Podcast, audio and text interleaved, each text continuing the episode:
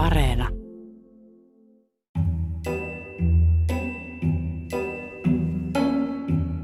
Ihmiset ovat varmaankin aina haaveilleet lentämisestä. Nousemisesta lintujen tapaan ilmaan ja uimisesta lopulta tähtien seassa taivaalla. Tässä ohjelmasarjassa kerrotaan, miten tämä on onnistunut. Kuinka vuosisatojen varrella ihmiskunta on voinut jättää maan kamaran alleen ja päässyt lopulta avaruuteen. Endeavor, negative return. Roger, negative return.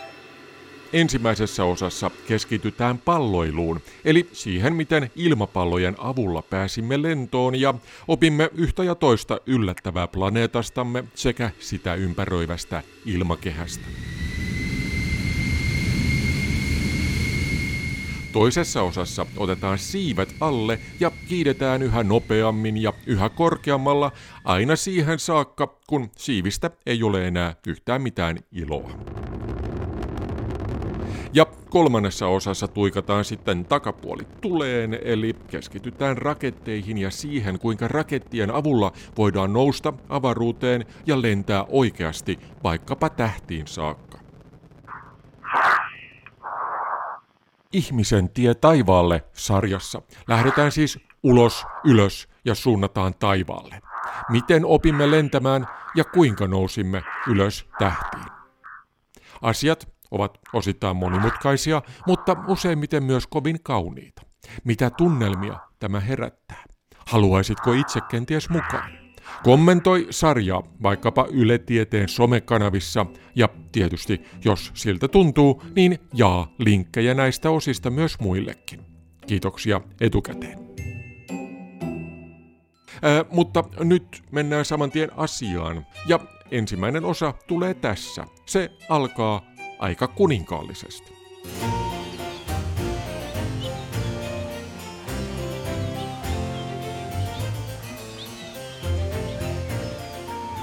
On 19. syyskuuta vuonna 1783.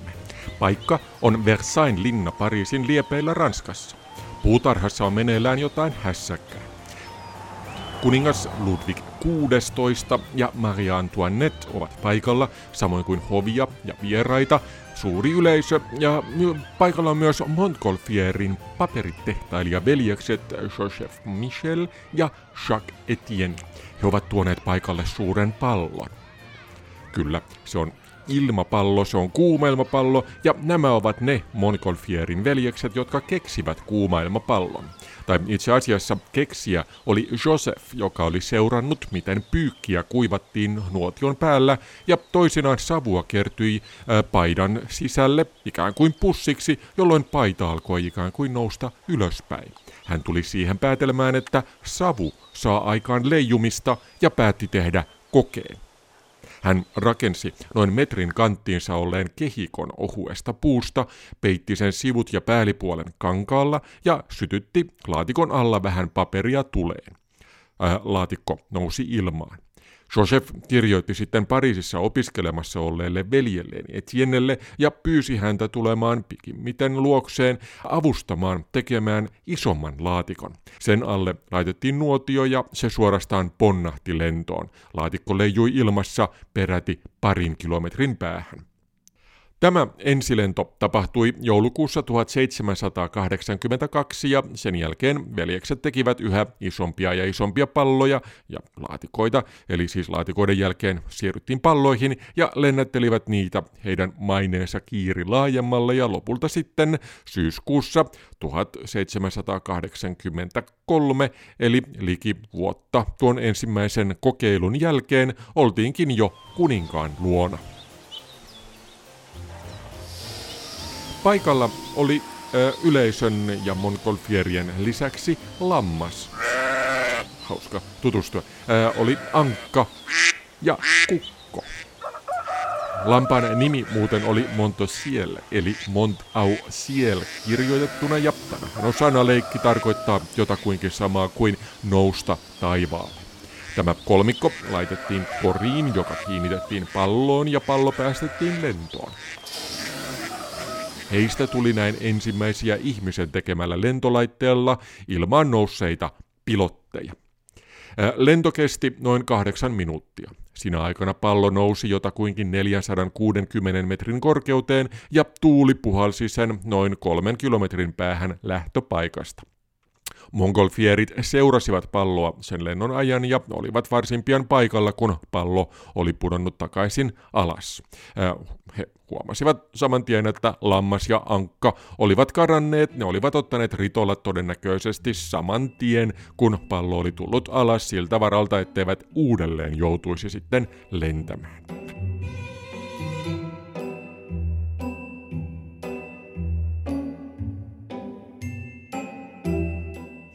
Montgolfierin pallo oli varsin suuri. 17 metriä korkea ja 12 metriä leveä. Se oli tehty neljästä ohuesta pellava öljyllä kyllästetystä kankaan palasta, jotka oli päällystetty paperilla. Nuo palaset oli leikattu sopivan muotoisiksi ja ne oli liitetty yhteen 1800 napilla pallon muotoiseksi. Ulkopuolella oli sitten kalaverkko pitämässä palloa kasassa ja siitä ö, nyörit alaspäin ö, tuohon koriin eli kondoliin, johon saatettiin laittaa hyötykuormaa, kuten vaikkapa eläimet tai myöhemmin myös ihmiset. Pelkkä pallo painoi 225 kiloa, mutta sen nostovoima oli niin suuri, että pallon itsensä lisäksi se pystyi nostamaan ilmaan helposti kohtalaisen suuren hyötykuorman, jopa muutamia ihmisiäkin. Ja tosiaan veljesten haaveena oli itsekin lähteä lentomatkalle. Heidän isänsä oli kuitenkin kieltänyt heitä kategorisesti tekemästä näitä vaarallisia pallolentoja, joten virallisesti ensimmäisellä lennolla olikin kyydissä Jean-François Piletre de Rossière-niminen henkilö, 26-vuotias ranskalainen fyysikko, joka oli myös Pariisin luonnonhistoriallisen museon johtajana tuolloin. Todellisuudessa kuitenkin ensimmäinen lentämään päässyt ihminen oli Etien. Hän oli noussut maahan köydellä kiinnitetyllä pallolla noin kahdeksan metrin korkeuteen lokakuussa 1783. Pallo oli siis kiinni siltä varalta, että se ei vahingossakaan pääsisi lentämään ää, omin tein. Molemmat veljet ja de Rossier tekivät pallolla pieniä koelentoja kiinnitettynä ennen kuin oli vuorossa ensimmäinen julkinen lento. Tuo lento tehtiin ihan Pariisin keskustassa 21. päivä marraskuuta 1783, siis noin kaksi kuukautta tuon ensimmäisen lammasankkakukkolennon jälkeen. Lähtöpaikkana oli Muetten linnan puutarha Boulognen puiston vieressä, ää, siis Pariisissa, ja aamusta alkaen kaikki sujui itse asiassa hyvin huonosti. Ensin tuulenpuuska heti aamusella sysäsi pallon kumoon ja kuuma ilma karkasi sen sisältä ää, pois. Sitten palloa piti ommella kuntoon, ja kun lentoon päästiin, niin lennon aikana pallo oli syttyä tuleen ja hätäpäissä tehdyn pakkolaskeutumisen jälkeen de Rossier vielä ryöstettiin. Lento kesti 22 minuuttia ja se lipui mukavasti parsi pariisilaiskattojen päällä ja se sujui muuten hyvin, paitsi että tosiaankin kuumaa ilmaa tuolle pallolle tuottaneen nuotion kipunat nousivat ylöspäin ja sytyttivät koko ajan pieniä paloja pallossa ja de Rossier sai niitä sammutella ja ommella sitten palloa myös samalla kasaan. Hänellä oli onneksi apulaisena lennolla Ranskan armeijan jalkaväen majuri François Laurent. Sotilaat olivat tietystikin kovin kiinnostuneita ilmapalloista heti alusta alkaen. He ja monet muutkin näkivät, että palloilla olisi aika paljon hyödyllisiä ää, käyttötarkoituksia. Niillä voisi nostaa tavaroita ilmaan, niillä voisi tehdä tiedustelua ja katsella ympärille, ja niillä voisi myös kuljettaa viestejä paikkoihin, joihin on hankala päästä. Ö, mutta oli myös selvää, että niillä oli käyttöä tutkimuksessa. Aivan aluksi eräs kiinnostavimmista asioista, jota ajateltiin palloilla mitattavan, oli pilvessä oleva sähkövaraus.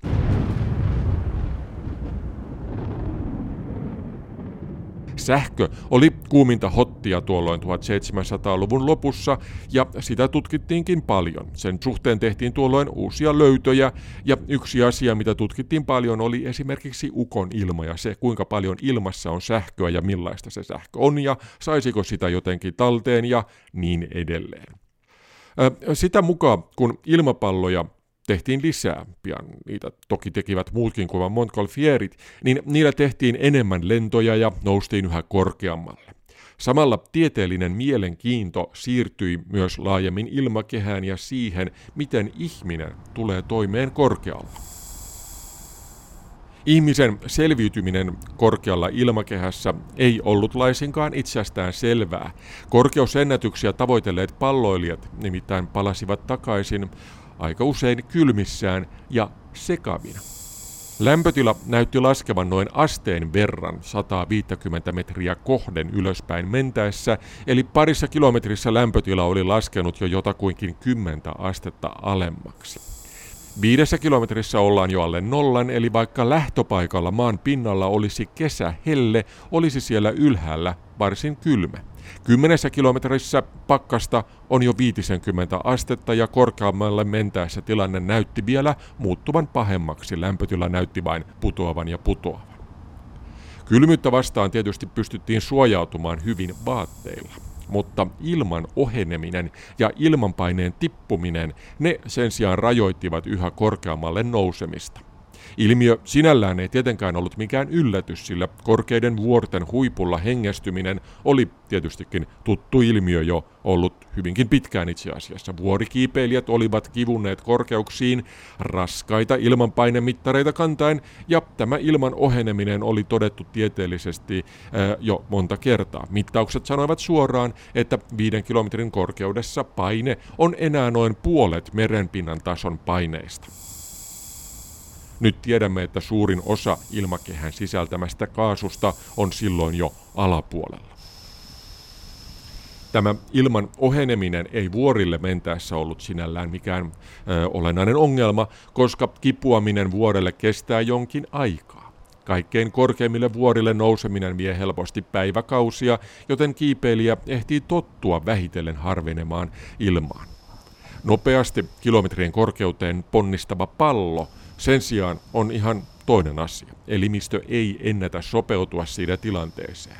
Lisäksi ilman ohenemisen mukanaan tuomat oireet tulevat ilmi vasta myöhemmin, eli kun pallo nousee nopeasti ylöspäin, niin oireita tulee vasta silloin, kun pallo on jo huomattavasti korkeammalla kuin se kohta, missä oireet alkoivat ilmestyä. Se voi olla siis vaarallista. Eräs yllättävä havainto on se, että kun noustaan nopeasti ylöspäin, niin ihminen muuttuu sekavaksi tuossa viiden kilometrin tietoilla ja tuupertuu sitten paria kilometriä korkeammalla. Sitä ylemmäksi uskaltautuneet ihmiset joko kuolivat tai tulivat alas lähes mielipuolisen sekavina. Eräs ensimmäisistä korkeusennätyksiä takoneista ilmapalloilijoista oli tuo ensimmäisen virallisen lennon tehnyt de Rossier. Korkeusennätyksen lisäksi hän teki myös ennätyksen siitä, kuinka kauan ilmassa pystyttiin olla ja kuinka pitkälle pallolla pystyttiin lentämään. Hän myös huomasi, että kuumailmapalloilla ei pystytä nousemaan kätevästi kuin noin kolmen kilometrin korkeuteen, ja lisäksi pallot eivät pystyneet kuljettamaan mukanaan niin paljon hiiltä tai puita tai muuta polttoainetta, jotta niillä voitaisiin olla ilmassa kovin pitkän aikaa. Nykyisin muuten kuumailmapallojen korkeusennätys on jo yli 21 kilometriä, eli pikkusen enempi kuin tuo kolme kilometriä tuolloin aikanaan, mutta tilanne oli tosiaankin teknisesti hieman erilainen tuolloin 236 vuotta sitten. De Rosier tutki myös sitä, mikä kuumassa ilmassa oli se taikavoima, ja päätyi siihen, että se on kevyempää kuin ympäröivä ilma, ja siksi se pyrkii nousemaan korkeammalle. Itse asiassa kuuman ilman nostava vaikutus oli hyvin tiedossa joiden Montgolfiereja ja de Rosieria. He vaan eivät itse tietäneet sitä. Todennäköisesti nimittäin ensimmäinen kuumailmapallo teki lentonsa jo vuonna 1709, siis noin 70 vuotta aikaisemmin kuin Montgolfierit tekivät oman lentonsa. Keksiä Bartolomeu de Gusmao ö, koki kuitenkin ikävän kohtalon, koska häntä syytettiin noituudesta ja hän joutui lähtemään maanpakoon Espanjan puolelle.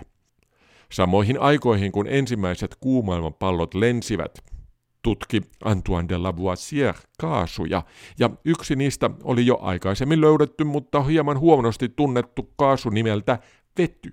tai no aikaisemmin se ei ollut nimeltään vety, de Lavoisier antoi sille nimen vety eli hydrogen. Ensimmäisenä sen mahdollisuudet ilmapallojen täyttöaineena ymmärsi italialainen, mutta Englantiin muuttanut Tiberius Cavallo, jota kuinkin samoihin aikoihin tuolloin 1700-luvun lopussa, mutta äh, Cavallo ei tehnyt itse näitä palloja, vaan sellaisen teki ensimmäisenä de Rosier.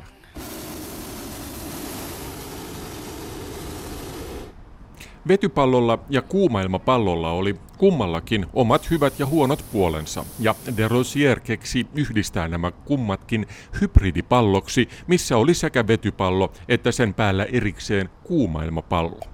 Tämä oli hyvä idea näin niin kuin periaatteessa, mutta käytännössä kuitenkaan ei. Nimittäin vety on erittäin helposti syttyvää ja räjähdysherkkää, joten sen yhdistäminen samaan palloon kuumaa ilmaa tuottavan nuotion kanssa ei ollut kovin turvallista. Ja tämä koitui myös de Rosierin kohtaloksi. Hän halusi ylittää Englannin kanaalin Ranskasta Englantiin pallolla, ja koska kuumailma pallo olisi vaatinut niin paljon polttoainetta tuolle nuotiolle, että pallo ei olisi pystynyt sitä kantamaan, hän valitsi hybridipallon. 15. kesäkuuta 1785 ää, pallo syttyi tuleen, tyhjentyi nopeasti ja putosi alas noin 450 metristä. De Rosier ja hänen kanssaan lennolla ollut Pierre Romain kuolivat ja jäivät historiaan maailman ensimmäisinä lentoonnettomuusuhreina. Vaikka näitä Rosier-tyyppisiä kuuma ilma kaasupalloja ei juurikaan ole nykyisin näin niin kuin normaalissa käytössä, ovat kuitenkin kuuluisat maailman ympäri lennot ilmapalloilla tehty juuri sellaisilla. Sekä Bernard Picard ja Brian Jones käyttivät sellaista vuonna 1999, kuin myös Steve Fosset paria vuotta myöhemmin.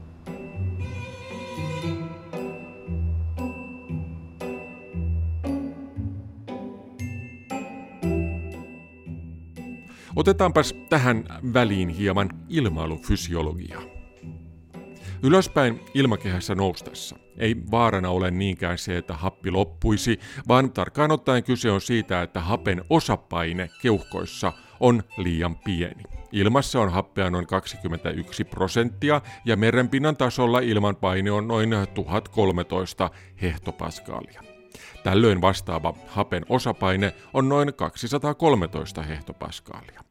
Ylöspäin noustaessa ilmanpaine laskee ja silloin esimerkiksi viiden kilometrin korkeudessa on hapen osapaine enää noin puolet ja Mount Everestin huipulla enää kolmas osa, siis 64 hehtopaskaalia.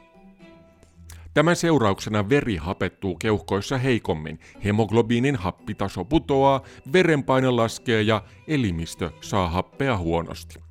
Elimistön hapenottokyky heikkenee nopeasti korkeuden kasvamisen suhteen, joten korkealla hapen osapaineen putoamisen seuraukset ovat yhä voimakkaampia. Käytännössä tottumaton ihminen vaipuu ilman lisähappea tajuttomuuteen noin kuuden kilometrin korkeudessa, jotakuinkin varttitunnissa ja nykyaikaisen liikennelentokoneen lentokorkeudessa tuolla noin 12 kilometrissä siellä tajuttomuus tulee alle minuutissa. Tilaa, missä happi alkaa loppua, kutsutaan hypoksiaksi, eli hapenpuutostaudiksi.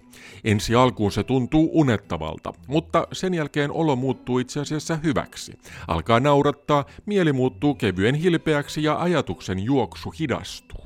Näkökenttä supistuu, ongelmanratkaisukyky heikkenee ja niin henkinen kuin fyysinenkin suorituskyky romahtaa.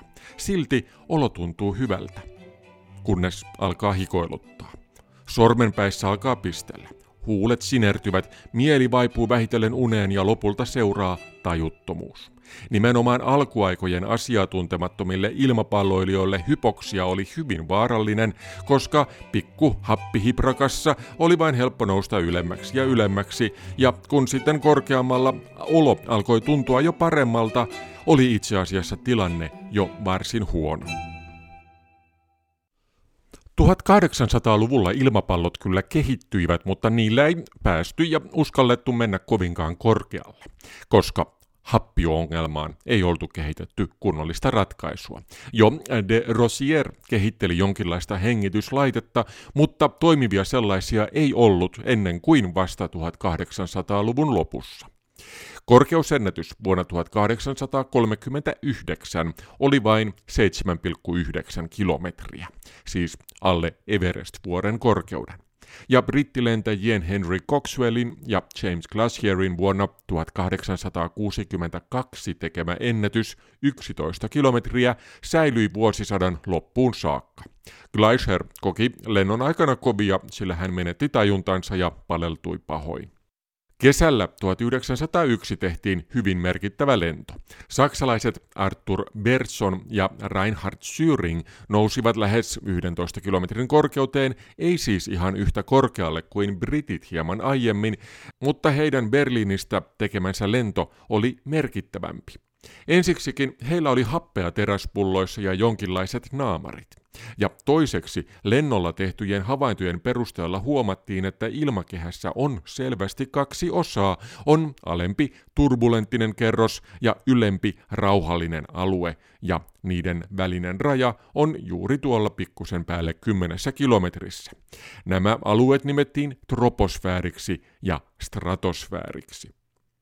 Kolmanneksi heidän pallonsa oli osittain kumia. Sen ansiosta pallo oli aikaisempia kevyempi, tukevampi ja joka suhteessa parempi.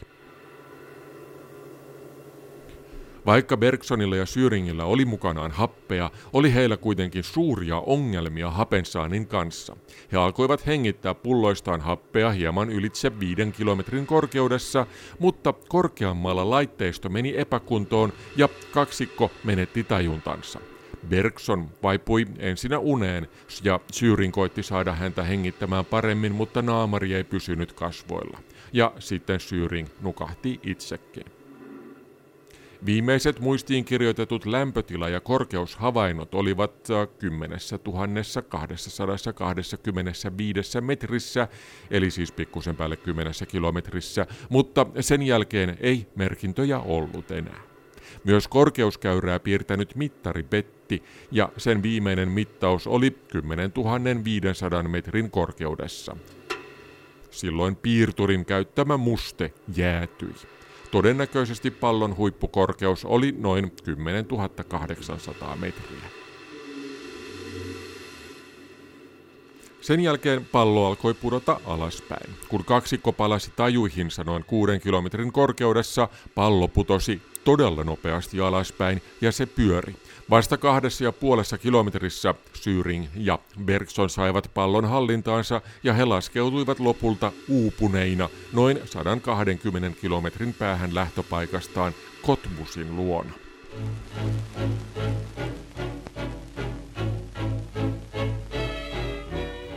I will tell what this world looks like from 10 miles off. I will tell about the stratosphere. The stratosphere is a six-hour route between New York and Paris. It will soon be opened to traffic. 1930-luvulle tultaessa tekniikka otti harppauksen eteenpäin myös siten, että nyt ilmapalloilun legenda Auguste Picard pääsee jopa itse ääneen. between the two hemispheres, I hope a neutral flag will be hoisted in the stratosphere. Tällä uutisfilmillä hän kertoo intohimostaan stratosfääristä. Hän selittää, että se on omalaatuinen alue korkealla ilmakehässä ja kuinka sitä voitaisiin tulevaisuudessa käyttää myös nopeaan matkustamiseen paikasta toiseen. Hän selittää tässä varsin idealistisesti, eh, että stratosfäärin mahdollistamat yhteydet voisivat tuoda maailmaan rauhaa ja kuinka yläilmakehä se pitäisi muodostaa sotilastoimista vapaaksi suojelluksi alueeksi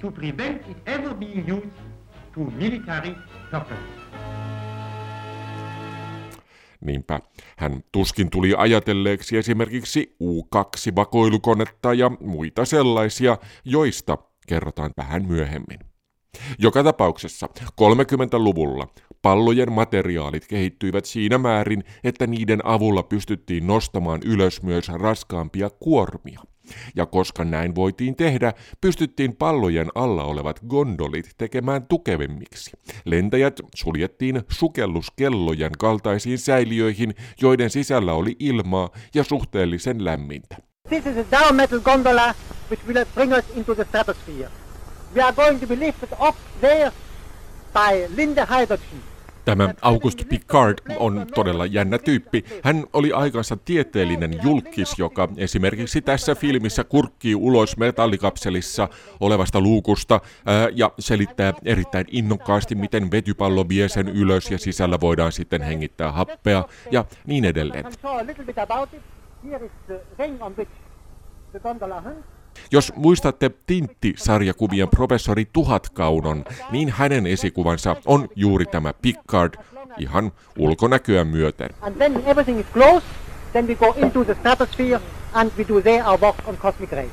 No, nyt ennätyksiä tuli lähes liukuhihnalta. Ensin Picard ja Paul Kipfer rikkoivat 15 kilometrin rajan toukokuussa 1931. Vuotta myöhemmin Picard, nyt mukanaan Max Cosyms, rikkoivat angloamerikkalaisen haamurajan 10 mailin rajan, eli siis nousivat vähän yli 16 kilometrin korkeuteen. Seuraavana vuonna, eli siis 33, neuvostoliittolainen tutkimusryhmä nousi 18 kilometriin ja heidän jälkeensä Yhdysvaltain sotilaat kipusivat hieman korkeammalle 18,7 kilometriin.